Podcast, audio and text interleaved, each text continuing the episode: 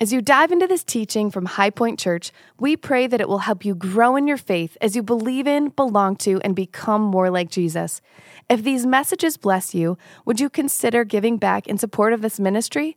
You can give and learn more about High Point at www.highpoint.church. I want to begin by sharing three stories that you may have heard about recently, as these are some heroes over the past six months.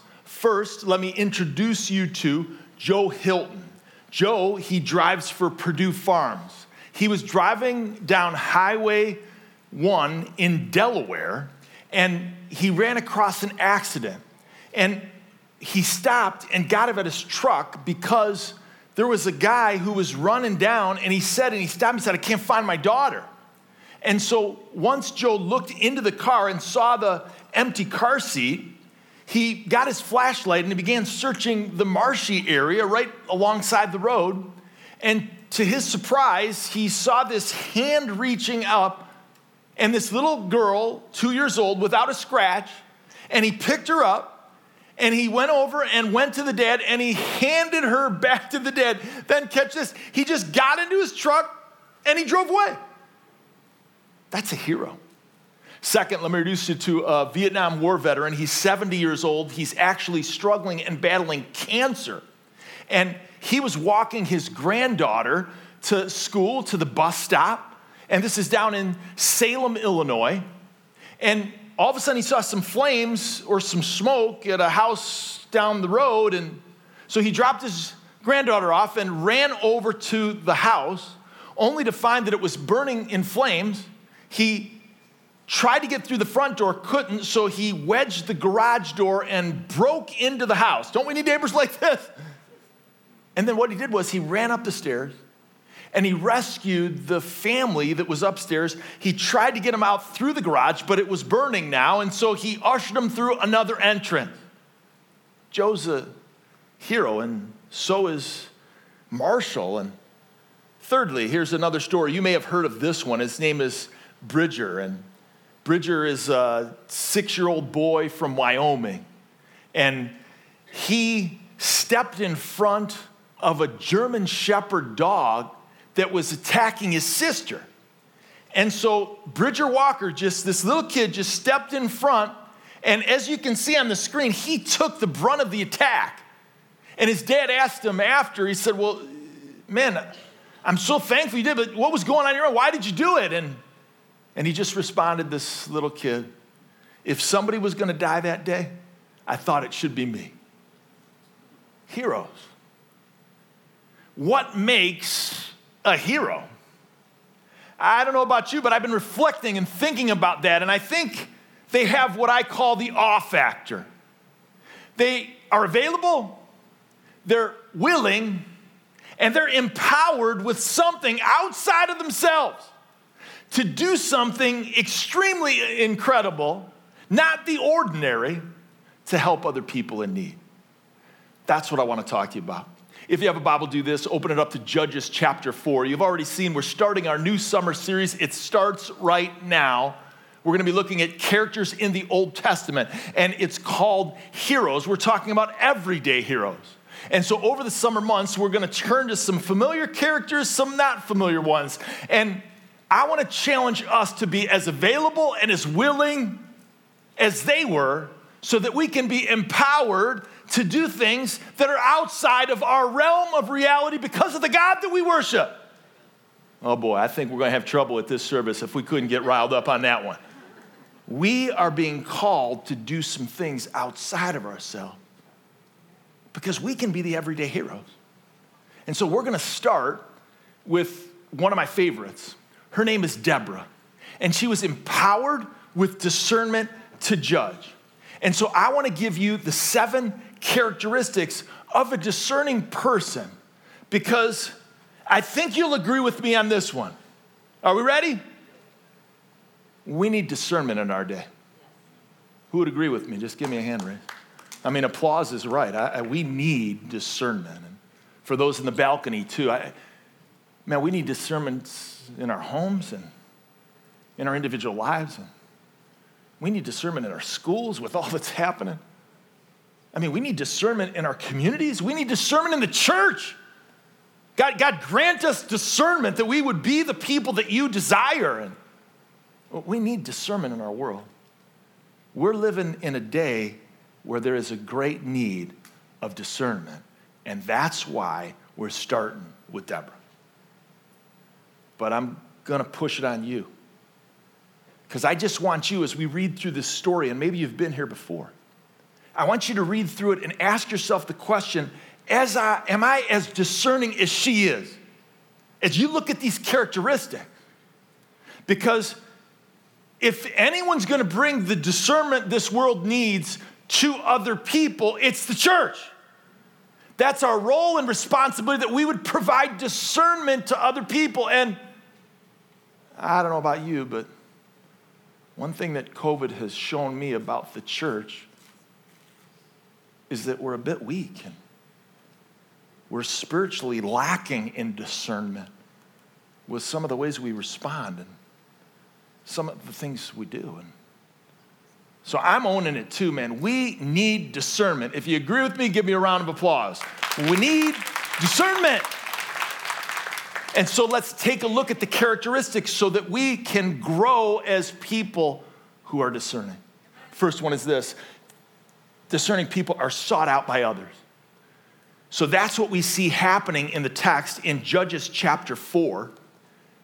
I'm going to start in verse 1. It paints the picture of the backdrop of what was happening. Verse 1 says, The people of Israel, again, they did what was evil in the sight of the Lord. So, three times you'll see this phrase. We see it here in chapter 4. You'll see it again in chapter 6. It comes up again in chapter 13 that the people were evil. They were going against what God wanted, they weren't doing what He desired. And then the whole book summarized. Maybe you've heard this phrase, it's repeated often too.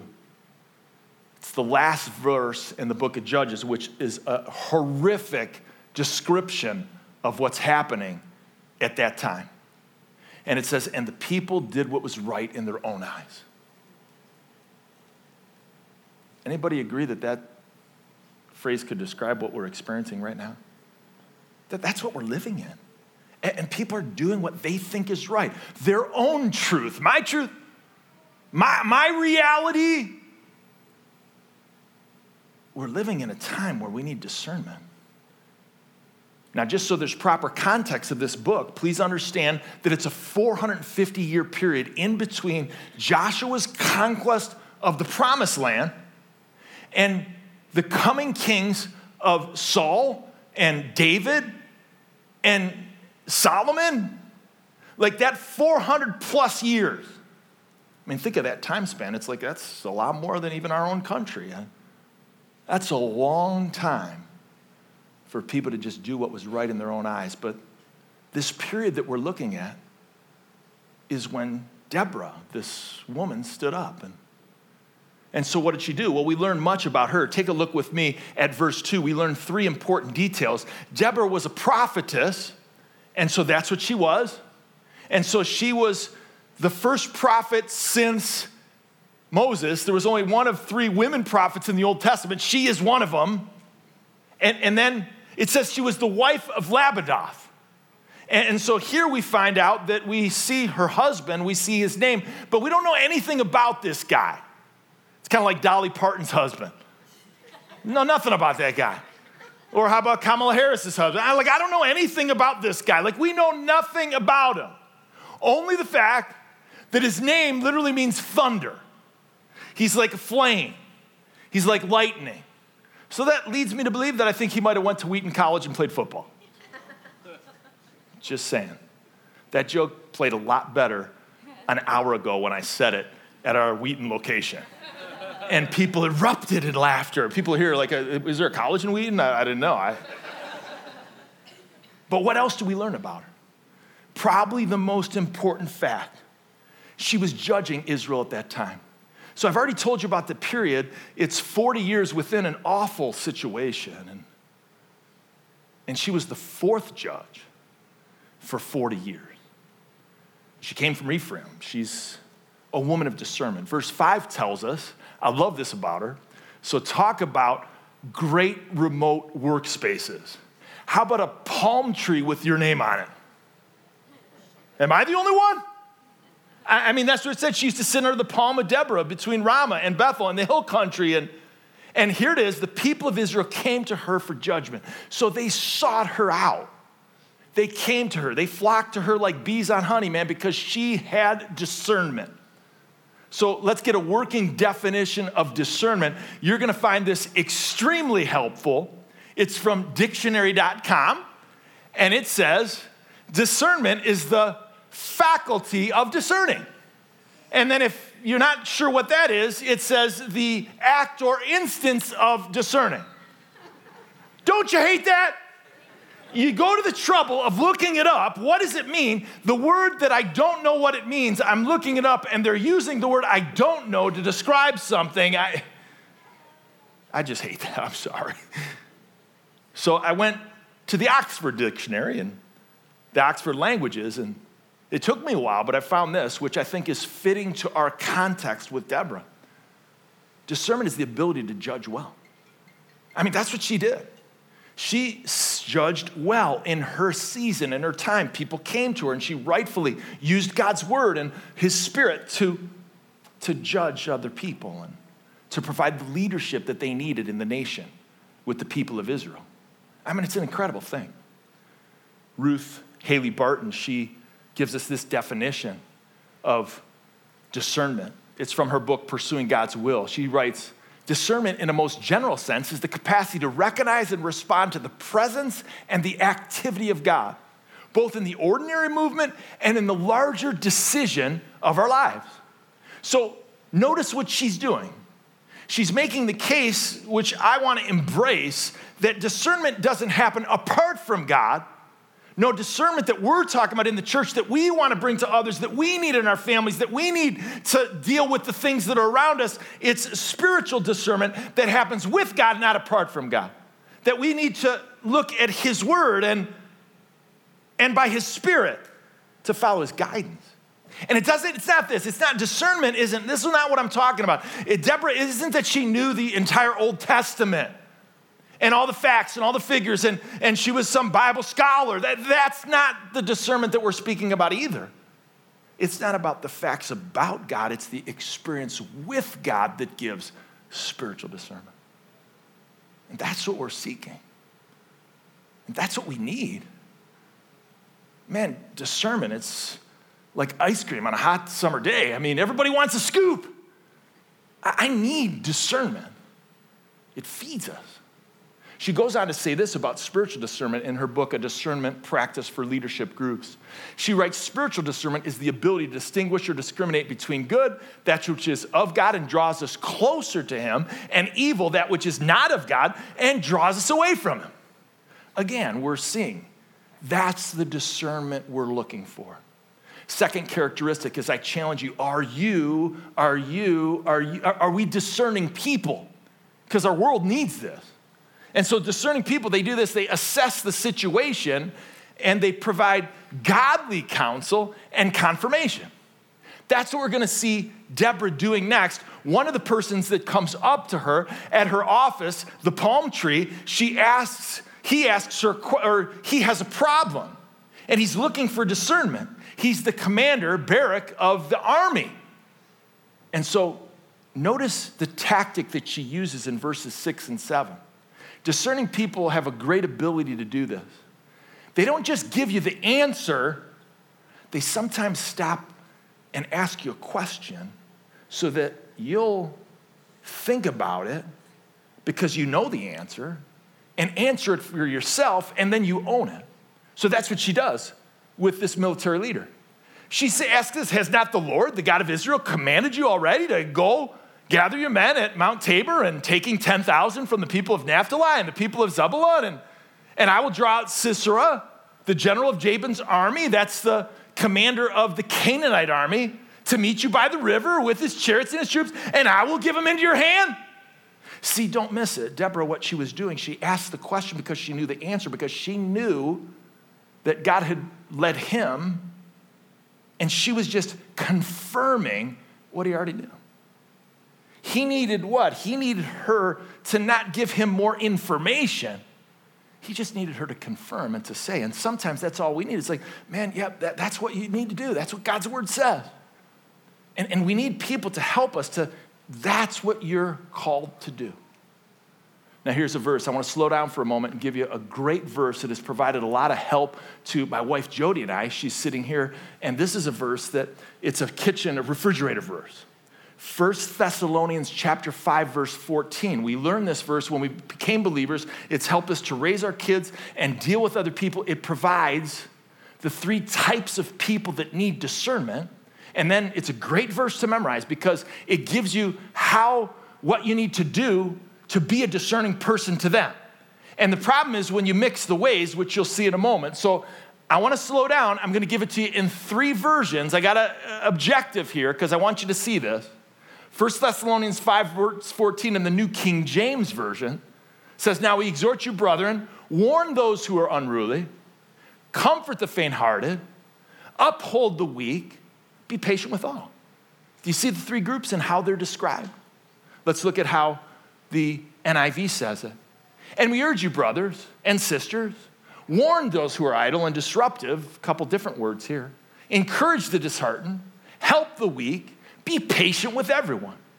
Third verse from the ESV, this is the one that I'm using today.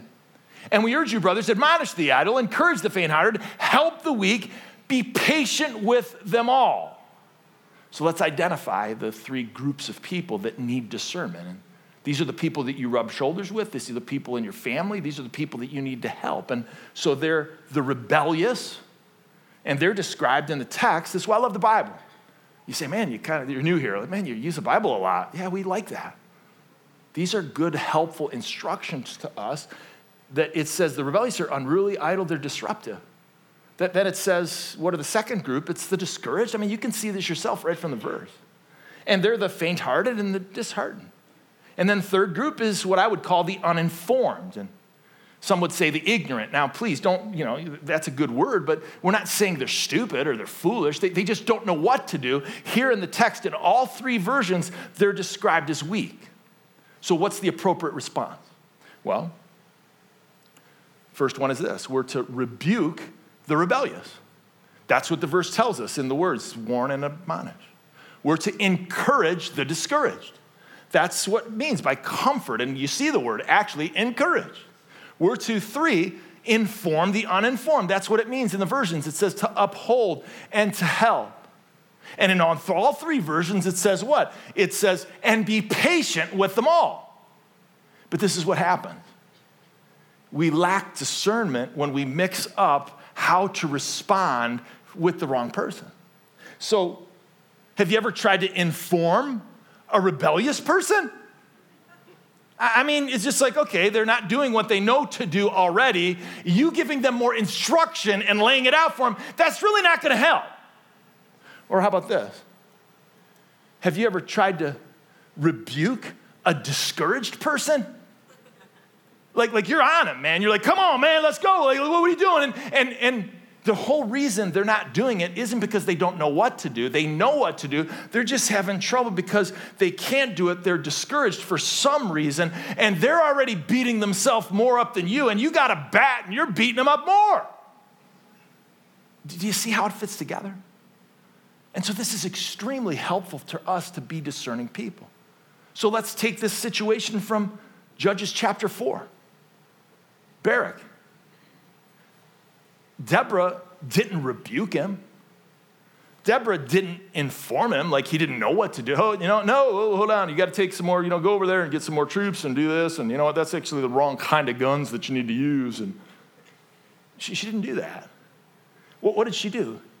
She encouraged him. But because he knew what he was supposed to do, he was just not doing it. And for some reason, he was discouraged.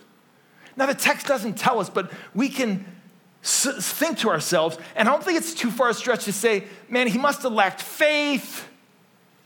And, and he needed that confidence from her. So a discerning person knows how to respond to each person. Let's put that up one more time. How to respond to each person in each individual way. Helpful information? That's discernment. Next characteristic of a discerning person Discerning people follow their own advice.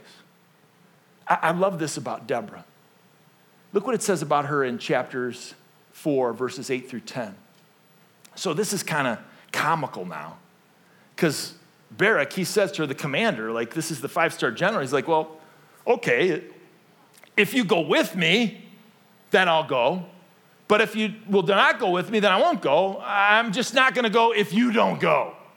It's almost like, I don't know, think about uh, General Norman Schwarzkopf. I mean, go back to the Gulf War and back in 1991. Can you imagine if he would have rang up then soon to be uh, Supreme Court Justice Ruth Bader Ginsburg and said, Hey, Ruth, do you mind coming with me here? We just need your help, and could you come? And, well, that sounds foolish. It's ridiculous. But, but that's what's happening here. The commander of the army is asking her to go with him. Why? Well, because remember, he needed encouragement. So there was something, there was a lack of faith. He wasn't willing to take the step of faith that he knew God had, and he needed her to help him. And that's so true for each of us. So what did she do? Well, to emphasize the obvious, she said, Oh, surely I'll go with you. Be there in a New York minute, man. I love this about her. She's like, Come on, man, let's go. Okay, you want me to be there? I'll go with you. And then a discerning person knows when to add more wisdom. Here it's in the form of a prophecy. She says, Nevertheless, the road on which you are going will not lead to your glory, i.e., the Lord's going to get to raise the W here. He's going to use you to do it. And then she says, word of prophecy, which we'll get into in a little bit. It'll happen in the story. She's telling, but the Lord will sell Sisera, that's the other leader, into the hand of a woman. But then Deborah arose and she went. She went with Barak. See, discerning people, this is the leadership principle. Please if you're a leader, if you um, are responsible for management, uh, even leaders in our own homes, this is important information. As a leader, I'm never going to ask somebody to do something that I'm not willing to do myself. Isn't it true? I mean, that's what we want. I'm not going to ask you to do something that I'm unwilling to do. And that's true of Deborah. Here we see it modeled. She tells him to do it, and she's like, okay, you're not doing it. Like, I'll go with you, man. I'll help you. I'll hold your hand. Let's go. And isn't, if I can slow down for a moment and share my heart, isn't that the trouble in the church right now? That there's too many names and faces and ministries that are coming to our mind where people are asking to do some stuff that they're not willing to do themselves from a stage or from a platform.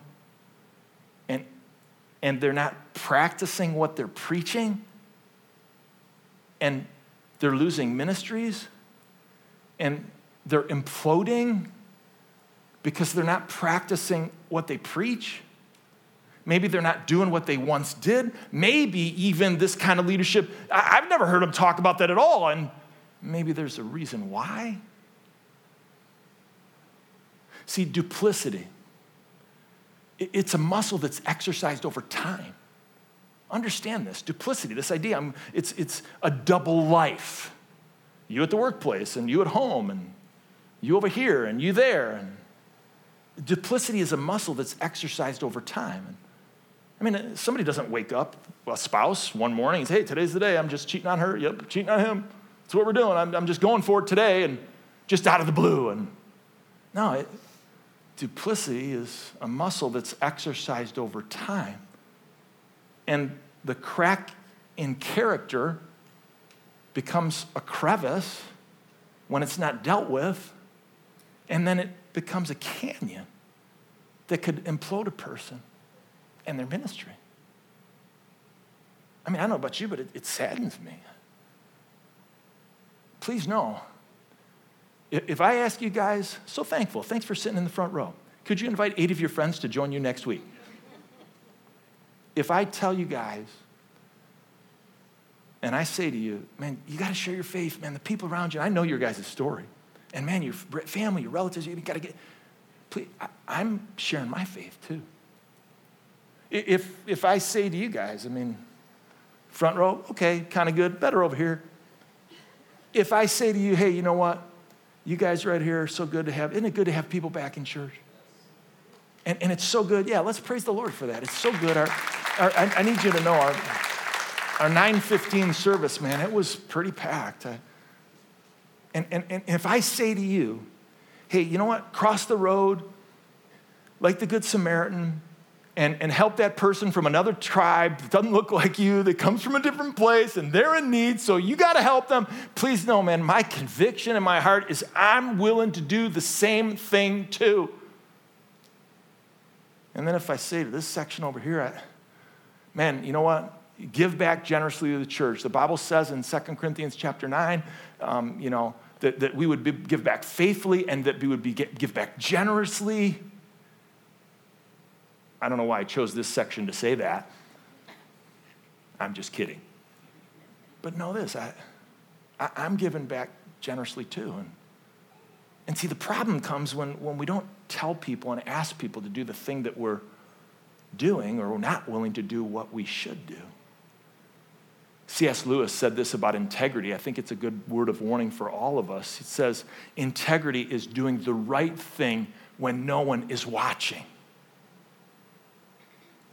Man, that's something to think about. That when you're alone, when you're in your own space, when you got, you know, nobody's looking, and like, like what are you doing? People of discernment, man, they, they follow their own advice.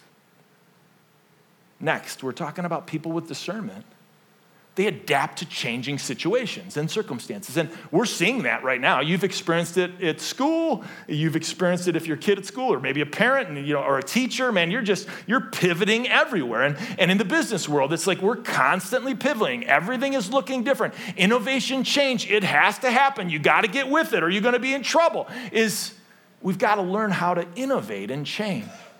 We're pivoting in the church. We're not changing our mission. Please hear me our methods are, they have to change. They will change. Now, here in the text, they didn't have to pivot. They didn't have to change course like you and I often have to do. We got to look at our situation. They didn't because they were in the center of God's will and His desire. And so all they had to do was do it.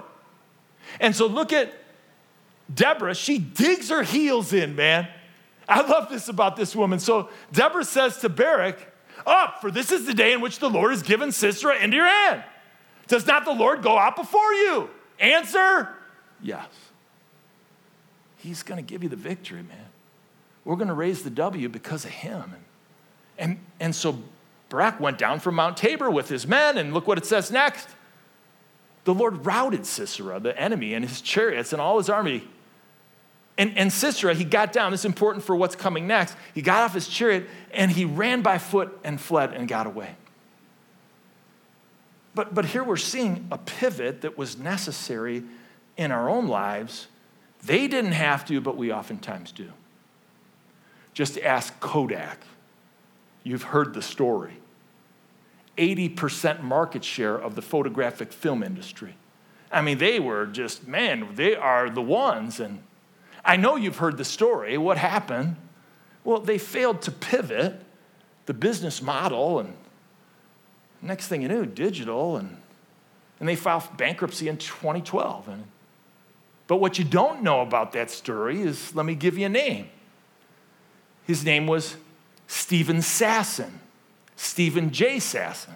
He was an engineer that had been with the company for years. And he actually came up with and developed the digital camera back in 1975. Are you hearing this? Way before the trend. And he went to management and he told them what he thought they should do. And they didn't think it fit into the business plan. Uh, no, we got a cash cow going. They failed to pivot. Said all that to simply say this, man, there's times in the boardroom there's times at the kitchen table. There's times on the battlefield. Hey, man, there's times at the altar. We got to pivot. We got to pivot ourselves and we got to move in the direction that God is calling us. And one of the best ways to know when and how is through prayer. Matthew chapter 7, Jesus says it best. I'm going to read from the Amplified version.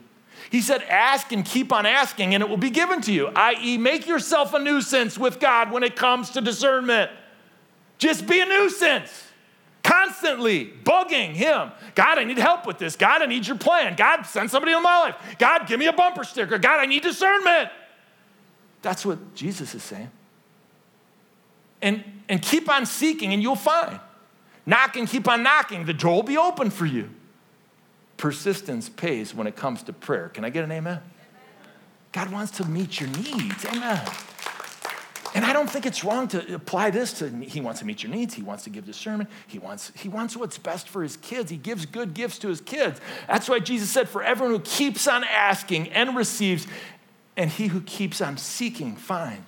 And to him on keeps on knocking, man, it will be opened for you. That's the discernment we need.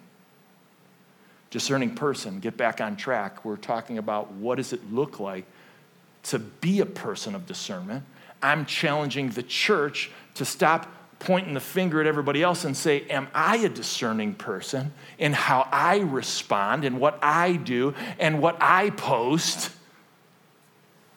Four. Next one discerning people seek the help of others. That's number five. So I, I don't know what to do. I'm not sure. Well, well you, you, we, we need help from other people.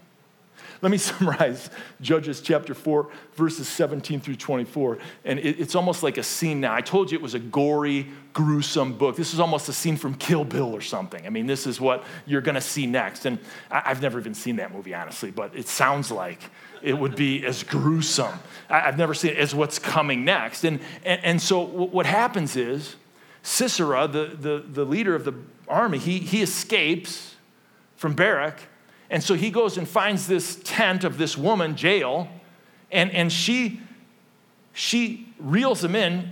He thinks she's helping him, but she's really not.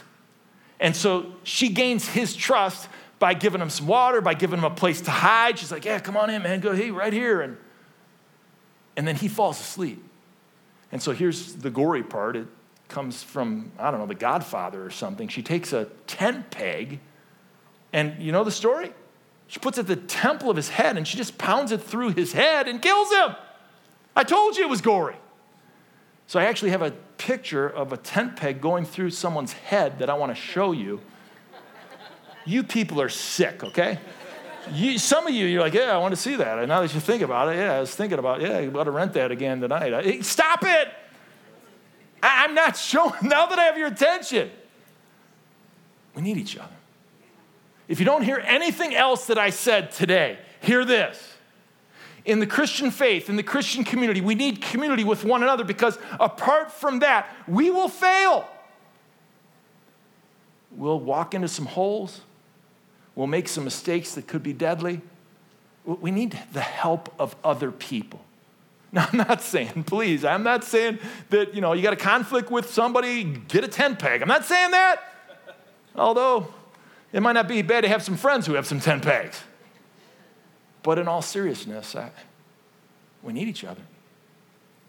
Jody and I just met with a couple, uh, not, it was uh, pretty recently, and, and they came to us because um, you know, they know about our kids, and so they're raising their kids, and we've dedicated their kids on this stage, and they're just a great couple, been with us since the beginning of the church, and it's just fun to see them growing together. And, and their kid, one of their kids, a couple of them are really good athletes, and they're getting involved in sports, and they're trying to deal with the whole sports thing, and the whole Christian thing, and the whole other parents thing, and the coach thing, and all this stuff. And so they remember, they're like, hey, you guys went through this. They would remember our kids used to be in the front row, and they'd come to the services.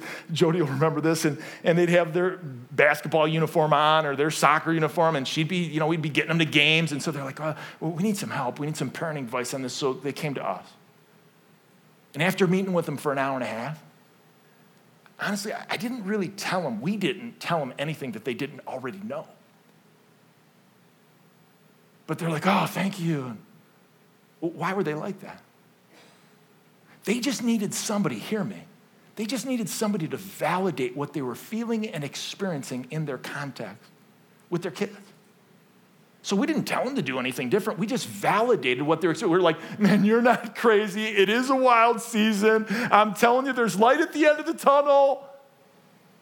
And don't we need people like that in our lives? That's the culture we want here at High Point.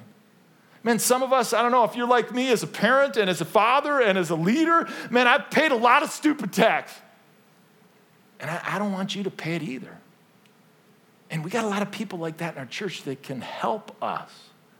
Discerning people, man, we seek out help from other people. Now, this is something that I tell you, some people just, oh, they're, you know, this is, causes much confusion in the Christian community. I, I just, let me unwind this. Take a moment. Grant me a little privilege here and a little grace. So somebody says, well, well as a Christian, we're not supposed to judge.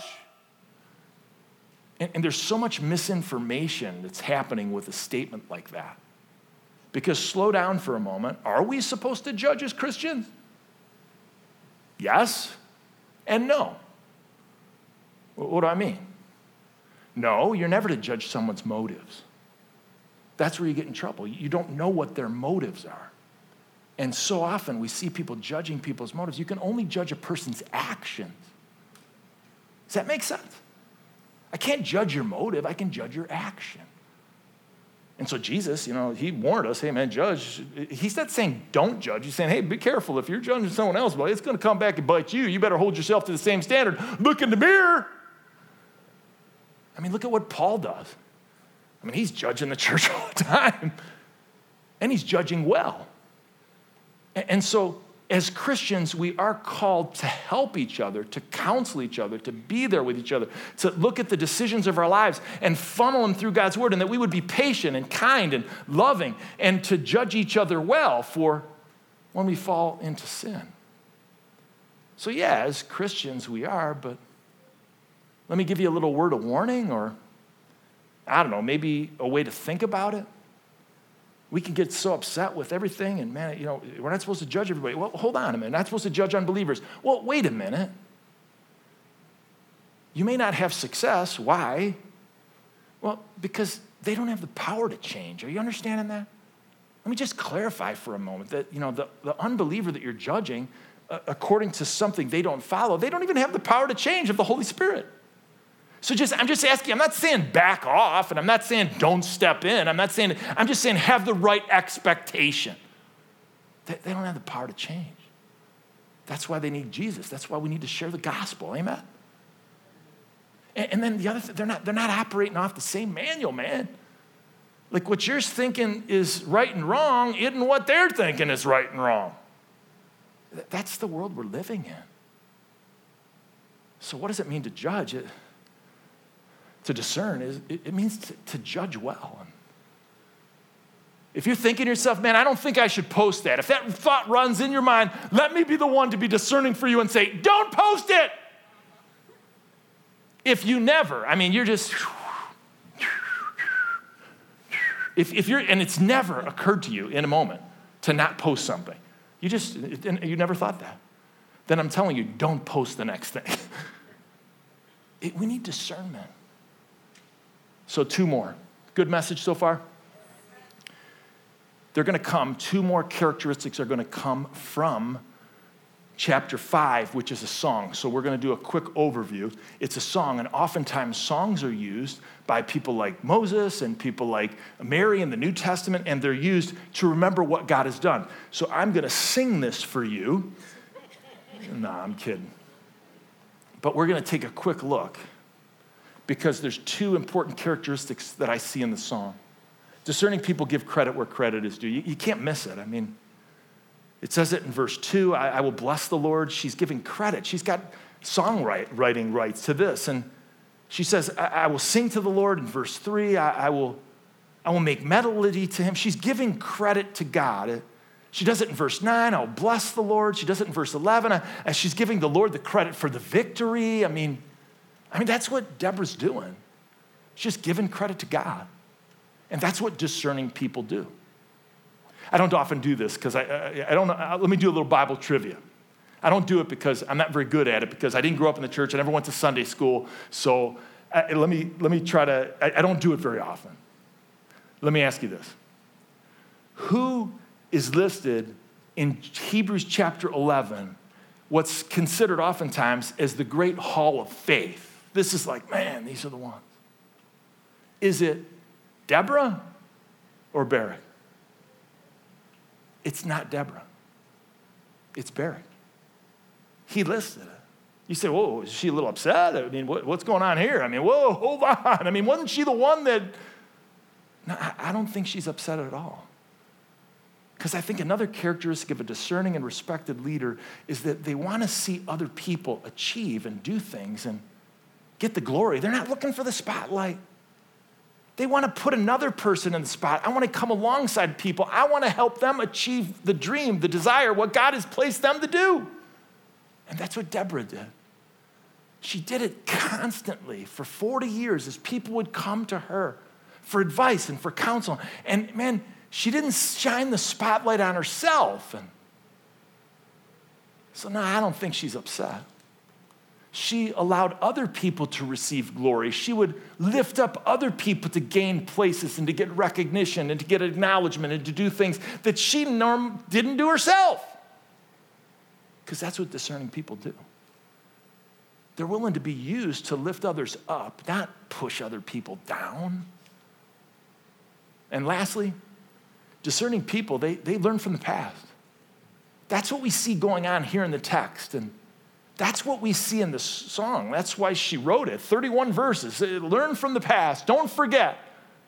And so I'm going to ask the worship team to come forward as they close. And I'm going to ask you for a moment if you just put your Bibles down and stand with me as we close the service. Let me share this last verse in Judges chapter 5, verse 31. Before we prepare our hearts to worship, it said the land had rest for 40 years. So, so some versions it says peace. So Deborah's reign in the midst of this horror, it was rest and it was peace. And so a discerning person brought rest and peace to the people of Israel for a long season. And that's what I'm asking of us. That we would bring rest, that we would bring peace. That's what discernment does. That it can be rest and peace to our homes, to our lives, to our communities, to our schools, to our church. That's what discernment brings. That's what's needed. That's why we started here with Deborah because I want us to be discerning people. Because our world is in desperate need of spiritual discernment, and God wants to use you and I to be the vessels to bring it to others. Do you believe me? He does.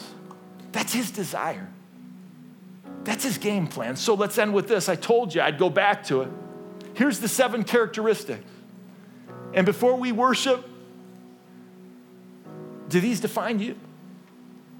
Are you a discerning person? I mean, let this be the thing, the characteristics. Are they true of you? See, it says that discerning people are sought out by others. Well, you know, nobody ever comes to me for counsel or advice. Nobody does. And so, are you really that discerning? Maybe you're not as discerning as you think. Or are you assessing a situation and providing godly counsel from God's word and and are you confirming? Man, we so much need to confirm other people in the direction that they're taking. Man, discerning people follow their own advice. Isn't it crazy that so many people give advice that they don't follow themselves? That, that's not a discerning person.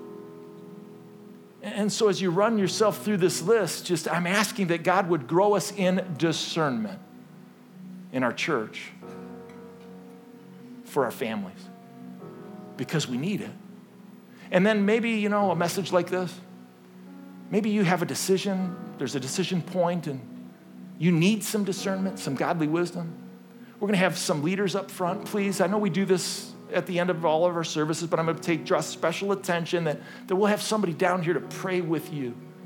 Not that they have all the answers, but but they would just pray for you that you'd get discernment if you're going through a relational issue or you're going through a physical, emotional crisis. I mean, we've been in a time and a season financial burden, we want to pray for the discernment that God wants to bring to your life.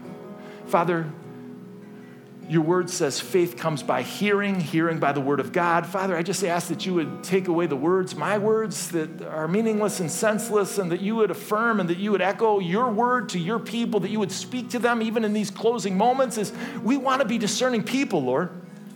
We need your wisdom and guidance, Lord, to to lead the people around us, to be in Christian community, to, the parents here for their kids, uh, for us as individuals in our workplace, and for that single adult, Lord, that is coming up with that decision point, that place in time, would, would you give them the discernment they need to take the step of faith that you desire? Lord, we're asking and we're blessing and we're calling out to you now that we're calling on you, that we will give you the credit, we will give you the praise. As discerning people, we will give you the glory, that we seek you now, that we want to follow you. Would you lead us? I call out. If you agree with that prayer, say amen.